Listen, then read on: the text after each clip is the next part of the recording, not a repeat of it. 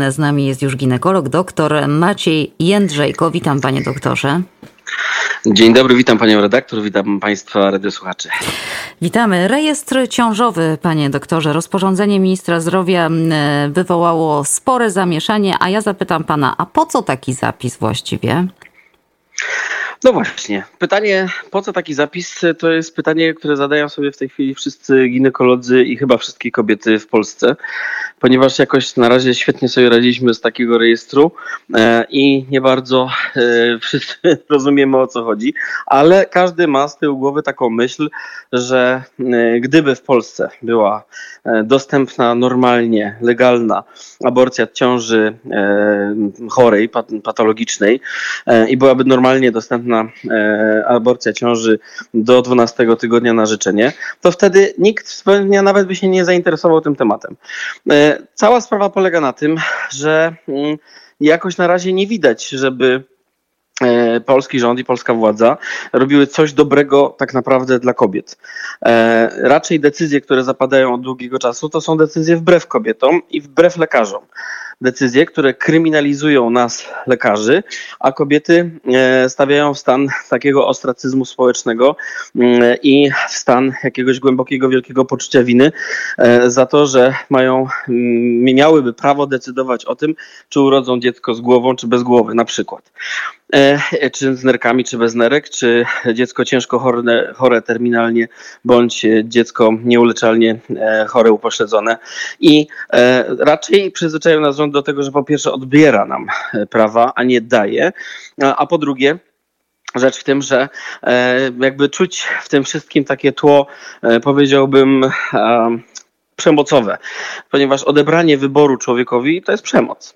Więc y, jeżeli pani pyta po co, to moja, mm, moja odpowiedź y, brzmi, no nie wiem po co. Chyba po to, żeby y, odebrać dorosłym ludziom prawo do decydowania o sobie. Natomiast w normalnych warunkach taki, takiego mm, tak, takie, takie miejsca, gdzie zbieramy dane na, na różne tematy chorobowe, to w medycynie jest zupełny standard, ponieważ różne choroby mają swoje rejestry. E, I w związku z tym, szczególnie choroby na przykład zakaźne, e, rzadkie choroby różne mają swoje rejestry. Dzięki takim rejestrom można na przykład budować społeczności osób chorych na daną chorobę, które normalnie nie miałyby na przykład szans się skomunikować z innymi. Takie rejestry mają też jakby cel naukowy, to znaczy analizowanie tych przypadków, zbieranie informacji na, na temat danego, danej ciężkiej choroby e, i w związku z tym tam uzyskiwanie potem informacji na przykład dla lekarzy, którzy chcą się zainteresować leczeniem danej choroby, to wtedy, wtedy wszystko ma sens. Natomiast rejestrowanie ciąży samej w sobie wydaje się absurdalne z dwóch powodów. Po pierwsze, dlatego, że my wszyscy e, w naszych gabinetach już korzystamy z dokumentacji elektronicznej i każdy ginekolog przecież prowadząc ciążę pisze o tym, że to jest ciąża pisze, który to jest tydzień i tak dalej, i tak dalej. Dlaczego jeszcze mamy wpisywać do jakiegoś dodatkowego rejestru? Jeżeli kobieta coś przeskrobie, jeżeli, nie wiem, napadnie na bank, bądź, e, nie wiem, ulegnie jakiemuś e, wypadkowi, no to e, przecież sąd ma taką właściwość, ma, taką, ma takie prawo, że może zażądać dokumentacji medycznej mm, od lekarza i sprawdzić, co tam się wydarzyło. A dlaczego w takim razie robić taki rejestr kobiet w ciąży? Jak, czemu ma to służyć? Ciąża jest stanem przejściowym, trwa e, około 9 miesięcy i, i się kończy. Co, co ma nam wnieść taki rejestr? Dotąd nikt na to pytanie nie odpowiedział. Wie pan, jak ja to usłyszałam, to ja sobie pomyślałam, że to kolejny instrument, by straszyć i tak już wystraszone Polki i wystraszonych lekarzy ginekologów, bo, bo tak jak pan powiedział, no uzasadnienia merytorycznego nie ma. No a e, tak wygląda jakby minister zdrowia e, dawał w prezencie e, instrumenty dla e, ministra sprawiedliwości, który chce kontrolować wszystko i to wiemy, wiemy o tym już od dawna. A, a, a panie doktorze, a bez tego, bez tego kolejnego straszaka, jak, jak pacjentki, co, co, myśmy już o tym rozmawiali po, po, po wiadomo, po wprowadzeniu tych restrykcyjnych mhm, przepisów mhm. aborcyjnych. Czy tak. pan spotyka się na przykład z takimi sytuacjami, że pacjentka do tego stopnia się boi, że mówi, mówi, panie doktorze, proszę nie, nie wpisać mi w kartę, że ja jestem w ciąży. Tak, tak. Tak, już mam takie, y, to od kilku dni mam takie komentarze, że panie doktorze, czy my musimy wpisywać to, że jestem w ciąży?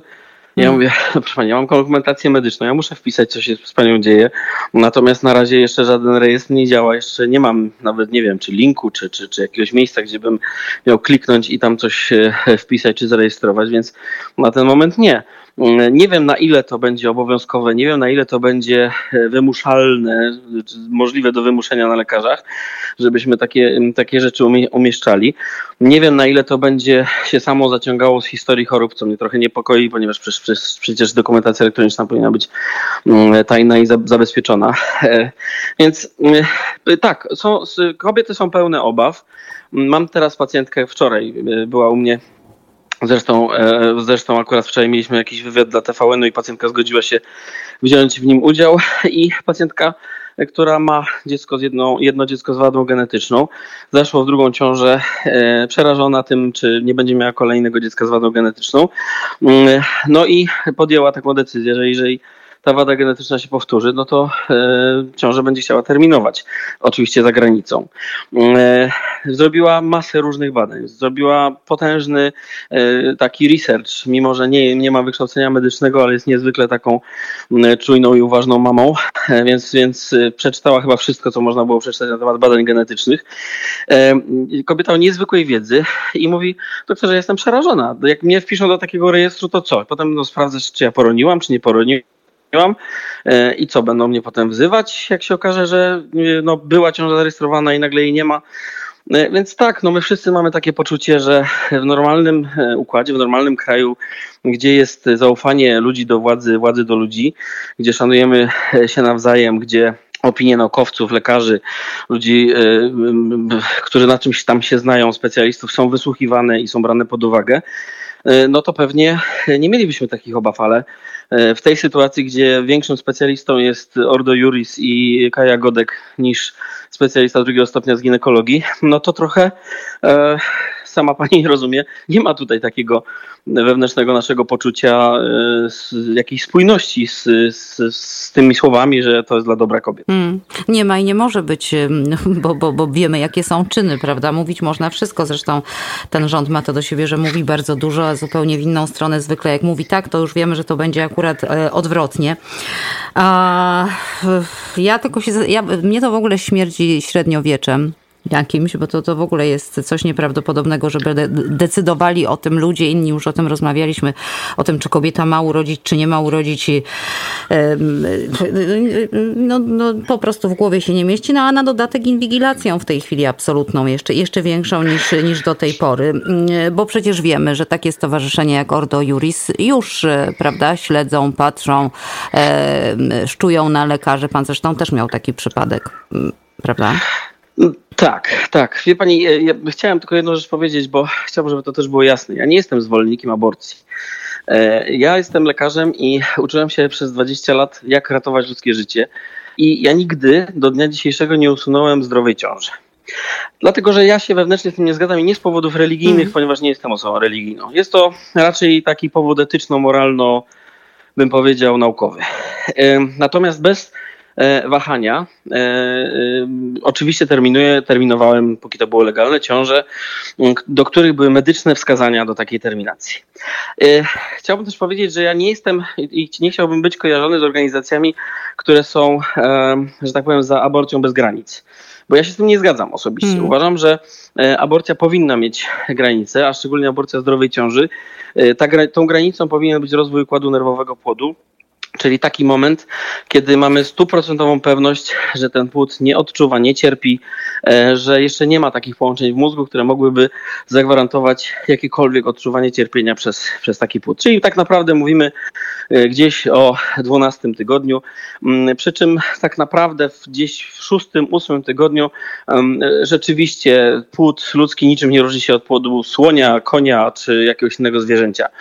I uważam, że prawo do takiej legalnej aborcji e, na żądanie czy na życzenie kobiety powinny mieć najpóźniej do ósmego tygodnia, ponieważ do ósmego tygodnia ciążę terminować można samodzielnie za pomocą leków, tabletek, hmm. bez udziału lekarza, bez angażowania kogokolwiek w ten temat. Czyli jest to decyzja e, autonomiczna kobiety e, i powinna mieć taką możliwość podjęcia tej decyzji. Tak, tak jak gdybym ja, ode mnie zależało prawo, to ja bym je w tą stronę kierował, ponieważ nie uważam, żeby aborcja była czymś dobrym. I to jakby mówię z przekonania i z głębokiego serca. Natomiast mhm. tam, gdzie jest sytuacja matki i płodu, to najpierw matka, potem płód. Więc jeżeli mamy sytuację, w której mamy bardzo ciężko chory płód, który, e, który na pewno rozwijając się, stanie się w jakimś momencie zagrożeniem życia dla matki, czy dla jej zdrowia psychicznego, czy dla jej zdrowia fizycznego, bo to wszystko jest zdrowie, to wtedy nie mam wątpliwości, że matka jest najważniejsza i ona jakby ma pierwszeństwo. Jeżeli ona decyduje, że takiej ciąży nie chce, to ma prawo e, w takim jakby moim systemie, gdybym to ja decydował, absolutnie miałaby prawo ją usunąć.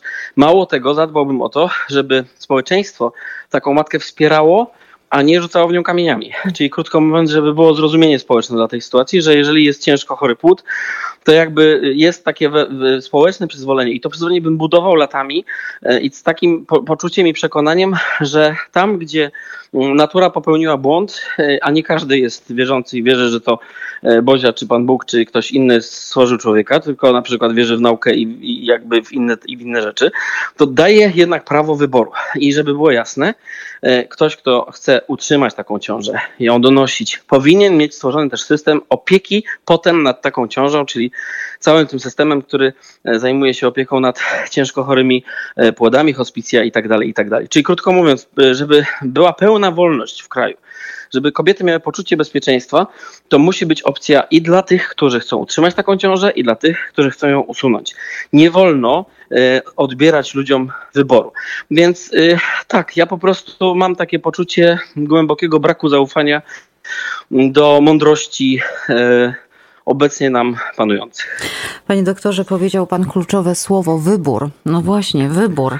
E, I, i jeśli chodzi o tą. Ja, ja się z panem w 100% zgadzam. Natomiast też wiem, że w praktyce i pan wie tej pomocy później tym kobietom, które muszą za wszelką cenę, bo tak jak powiedział prezes na przykład Kaczyński, mają donosić, żeby się odbył pogrzeb.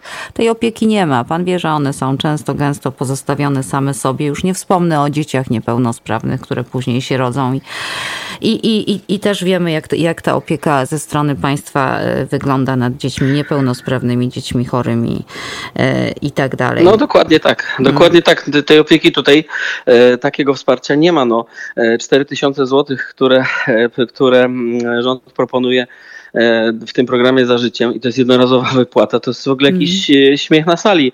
Dzieci ciężko chore wymagają czasem 200, 300, 400 tysięcy złotych rocznie pieniędzy, żeby, żeby zapewnić im podstawowe potrzeby, e, wózki inwalidzkie, treningi, ćwiczenia, nie wiem, logopedię i tak dalej, i tak dalej. To są tysiące złotych mam wrażenie, że ci ludzie nie mają świadomości. Teraz już widzimy w oddziałach ginekologiczno-położniczych, że zaczynają nam się kobiety z wadami. tak mówię, zaczynają nam się kobiety z wadami w tym sensie, że zaczynają te ciąże się donaszać. I już zaczyna się problem, co dalej, bo ci rodzice są najczęściej załamani i oni już by dawno chętnie zmienili decyzję.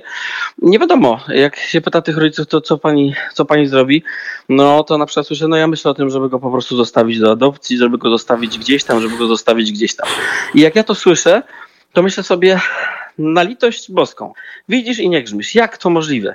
E, jeżeli ktoś popełnia błąd, a ten błąd jest genetyczny, więc niestety jest to błąd natury, te błędy zdarzają się w każdym gatunku, i u ryb, i u płazów, i u gadów, i u ssaków, i nawet u bakterii. Te błędy genetycznie po prostu zdarzają. Więc jeżeli się zdarzają, to my, ludzie XXI e, wieku, musimy mieć szansę humanitarnego zakończenia takiej nieszczęśliwej ciąży, gdzie dziecko ma na przykład cyklopię, czyli jedno oko, czy ma anencefalię, czyli uszkodzony, e, czyli brak mózgu tak naprawdę, czy ma akranie, czyli brak pokrywy czaszki, czy ma jakieś potężne przepukliny, 60% wad e, genetycznych, czy wad tych ciążowych to są wady ciężkie, nieodwracalne układu nerwowego, czy które nie dają najmniejszych szans na jakieś normalne funkcjonowanie tych ludzi. E, I oczywiście, że od czasu do czasu zdarzy się e, e, taka, taka postać, która jest taki, taki, taki słynny mówca, który nie ma rąk i nóg, który, który, który no, w całym świecie jeździ i pokazuje taką tą swoją siłę i hard ducha, mimo że nie ma kończyn. I to jest wspaniałe, tylko że taka osoba jest jedna, może dwie mm. na mhm. świecie. Pozostałe leżą najczęściej we własnym kale i wymiocinach i niestety nikt się nimi nie opiekuje. Ja to widziałem jeżdżąc w pogotowiu, e, w polskim pogotowiu, więc widziałem takie domy, gdzie są dzieci niepełnosprawne, które są zamykane w komórkach, które, mm, które są no, traktowane jak, jak, jak, jak po prostu zwierzęta z najgorszych, z najgorszych filmów i opowieści. Więc to nie jest tak. Nie można na podstawie, nie wiem, Maciusia z klanu, tak, czyli tego, tego aktora, mm. wyciągać wnioski, wniosków na temat zespołu Downa, bo to po prostu jest tylko maciupeńki i to, i to taki dość specyficzny wycinek rzeczywistości, ponieważ akurat ten aktor nie ma czystego zespołu Downa, tylko mozaikowatość, która jest pewną formą, gdzie część komórek jest prawidłowych, część nieprawidłowych. A przy prawdziwym, ciężkim zespole Downa to tak nie działa. I tak dalej, i tak dalej. I jeżeli lekarzom się nie ufa, a ufa się takim osobom, które jakoś tam ideologicznie walczą o właściwie nie wiadomo co, o prawo do zabrania prawa innym ludziom, no to ja się na to po prostu nie zgadzam. No i, i, i my też się nie zgadzamy, i kobiety się nie zgadzają, i panie doktorze, e, temat e, rzeka. No ale wie pan, to co pan powiedział na koniec o, o, o bohaterze serialu, to, to, i to, to, to właściwie takimi, takimi przykładami posługuje się obecna władza w Polsce, i to się nazywa populizm i hipokryzja e, z drugiej strony. No i wszystkim to nie jest prawda, bo to, to jest Dokładnie. tylko wycinek rzeczywistości. I dlatego, jeżeli pani redaktor pozwoli, chciałbym powiedzieć jeszcze jedno słowo. Ja biorę udział w takim projekcie, który nazywa się O tym się nie mówi. Jeżeli Państwo, radiosłuchacze, zechcieliby e, poświęcić kilka cennych minut swojego czasu i wejść na stronę o tym się nie mówi.pl, to tam zobaczycie projekt e, filmu takiego edukacyjnego, który tworzymy dla kobiet na całym świecie, nie tylko dla Polek, ale dla kobiet na całym świecie na temat właśnie e, wad embryopatologicznych w ciąży i na temat prawa kobiet do terminacji takiej wad, przede wszystkim to, co te kobiety mówią. Bo to, co my mówimy lekarze, e, to jest jakby jedno i wiadomo, że my jesteśmy specjalistami, mamy, mamy jakby szeroki ogląd na wiele pacjentek, ale to, co się dzieje tam na dole u tej jednej konkretnej kobiety, ten dramat, który tam się odbywa, to powinien usłyszeć cały świat. Bo takich pojedynczych dramatów jest setki tysięcy. Mm. O tym się nie mówi. E, proszę wejść, proszę się zapoznać. To naprawdę ważne i tak jak pan powiedział, nie tylko dla Polski. Jak pan pewnie wie, w Stanach Zjednoczonych wisi nad nami groźba w tej chwili zaostrzenia, przynajmniej na, na poziomie stanów, ale, ale niestety jest wiele tych stanów, które jeśli zapadnie decyzja w Sądzie Najwyższym, to będą zaostrzone przepisy aborcyjne. Także drogie panie. I e, to mnie zadziwia, ponieważ e, właśnie w Stanach, z tego co pamiętam, chyba w Uniwersytecie Illinois e, przeprowadzono ogromne badania chyba na 12 czy 15 tysiącach pacjentek, gdzie rozdano za darmo antykoncepcję permanentną, głównie wkładki i implanty. I okazało się po e, kilku latach tych badań, że ilość aborcji tych ciąży zdrowych spadła o między 60 a 80%. Hmm. Więc my wiemy, jak to zrobić, żeby spadła ilość aborcji. Po prostu należy dać ludziom dostęp do antykoncepcji, czyli do wyboru. Panie doktorze, ale o czym my mówimy, jak pan wie, że nawet to w Polsce kuleje i to jest zabraniane? Nie, no szkoda gadać. Średniowiecze, ja tak podsumuję. Musimy kończyć. Znów się umawiamy na następne spotkanie. Ja sobie przypomniałam, Dziękuję jak, serdecznie. Jak, jak pan mówił o, o, swojej, o, o swoim stanowisku dotyczącym aborcji, o tym, że myśmy mieli porozmawiać o wykorzystywaniu płodów. Kiedyś musimy wreszcie znaleźć czas, choć no, u pana to szczególnie krucho. Już oddaję pana pacjentkom. E, panie doktorze, dziękuję, dziękuję bardzo. Serdecznie. Dziękuję serdecznie. Pozdrawiam serdecznie wszystkich Państwa i Panią redaktor. Do zobaczenia. Do usłyszenia. Pozdrawiamy. Ginekolog, dr Maciej Jędrzejko, naprawdę wyrwany od pacjentek. Mam nadzieję, że się nie dowiedzą, że to moja sprawka. Był naszym e, gościem.